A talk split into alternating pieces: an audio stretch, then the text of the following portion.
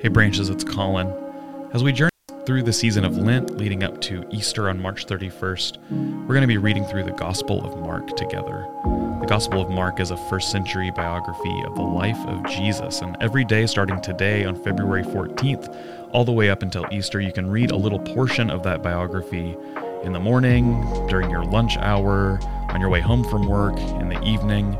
And you can listen to this podcast where I'll read the text for that day and then offer just a few short reflections to kind of guide you in your reading and your study.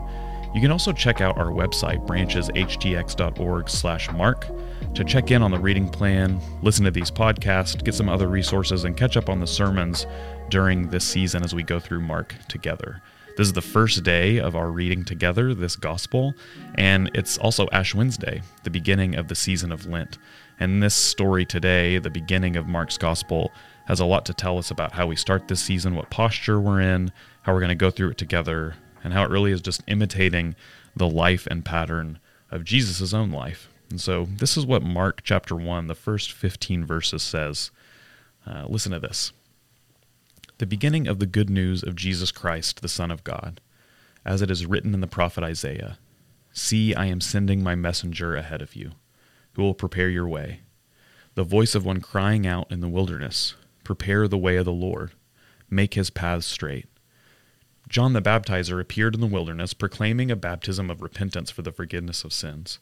And people from the whole Judean countryside and all the people of Jerusalem were going out to him, and were baptized by him in the river Jordan confessing their sins. Now John was clothed with camel's hair, with a leather belt around his waist, and he ate locusts and wild honey. He proclaimed, The one who is more powerful than I is coming after me. I am not worthy to stoop down and untie the thong of his sandals.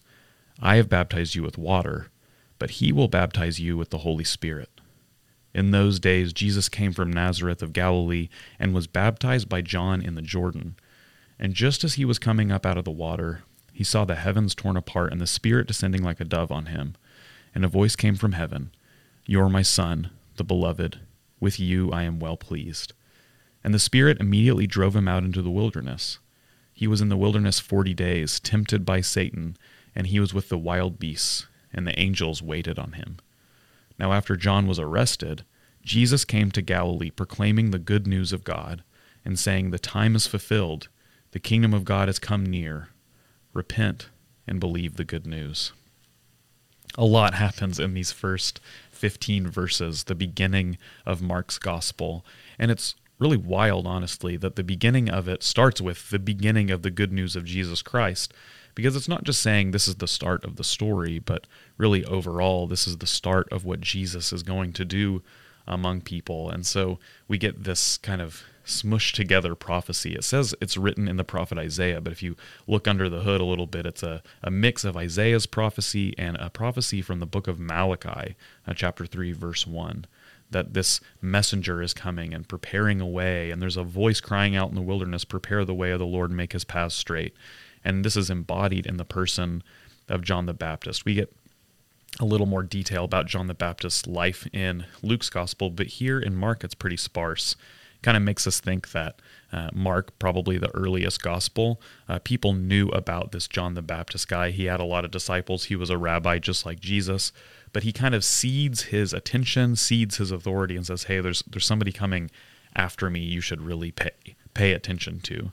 Um, then after that, he baptizes Jesus. If you're in the Christian tradition, if you're familiar with the Christmas story, uh, there is no Christmas story here. We get full fledged adult Jesus coming to be baptized by John. And for us, baptism is this initiation, and, it, and it's that same thing for, for Jesus. It's the beginning of his ministry. It marks God's choosing of him, God's sending of himself in Jesus to begin uh, this journey of, of drawing people to himself to make disciples. And here, a lot of Christians think we get a early depiction of the Trinity, and you know, take that as you will. But here, Jesus, the Son, is baptized, and then the Spirit descends like a dove, and then he hears the voice of the Father saying, You are my Son, the beloved. With you I'm well pleased. There's really no time to pause there. There's no cake after the baptism in the lobby or anything like that. It says the Spirit immediately drove him out into the wilderness. There's some kind of compulsion Jesus feels after having been baptized, and he goes into the wilderness for 40 days. That's where we are today is Ash Wednesday in the church calendar, the beginning of a 40 day journey from uh, today, Ash Wednesday, all the way to March 31st this year for Easter. We go into the wilderness with Jesus. That's what Christians have been doing for centuries, walking alongside him, reading his teachings, going through the Gospels together, and trying to understand what it means to follow him. And that's what we're going to do over the next 40 days together, uh, every single day starting today, even on Sundays, reading a, a little bit of this gospel together. Jesus went into the wilderness, this place of chaos and disorder, and then we kind of mimic that in our own life. We try to, you know, navigate our own chaos and disorder, but you know, the way we do it typically is by ceding some things, getting rid of some stuff in our life, maybe maybe uh, cutting something out, stop, stopping a bad habit for these 40 days as a way to navigate the temptation, just as Jesus did. Then we hear this. This is how it kind of wraps up. After John was arrested, we don't know why at this point, Jesus came to Galilee and he started to preach. So we get Jesus' first sermon here, at least the tagline of it. And it says this The time is fulfilled, the kingdom of God has come near. Repent and believe the good news. If you observe Ash Wednesday today, if you have before, we hear this tagline of this sermon said to us when we receive the imposition of the ashes on our forehead or on our hand or just at the service in some way repent and believe the good news. The word repentance has a bad rap, and actually for good reason. People have abused it and used it to harm people for a long, long time, but it has a kind of a spatial meaning to it. To repent is to turn around. That's what I hope for this season for me, uh, for branches, for you, if you're listening that it's a season of turning. I think we all have a place in our life that we want to be a little bit different. We want to take a different path. We want it to turn out differently. We want to maybe take the initiative to change something in our life. And it's not self help for us during the season of Lent. It's kind of pushing us to dependence. Immediately, the Spirit is driving us into the wilderness so we can be dependent upon God. So, repentance is about turning ourselves to that dependence and also to turn us to belief, to believe the good news that another way is possible that we have someone we can follow, this beloved Son of God. We can read a story here in the Gospel of Mark. We can read it together and learn what it means to follow him. So I say, as I might say to you today in person as you receive the ashes, repent and believe the gospel.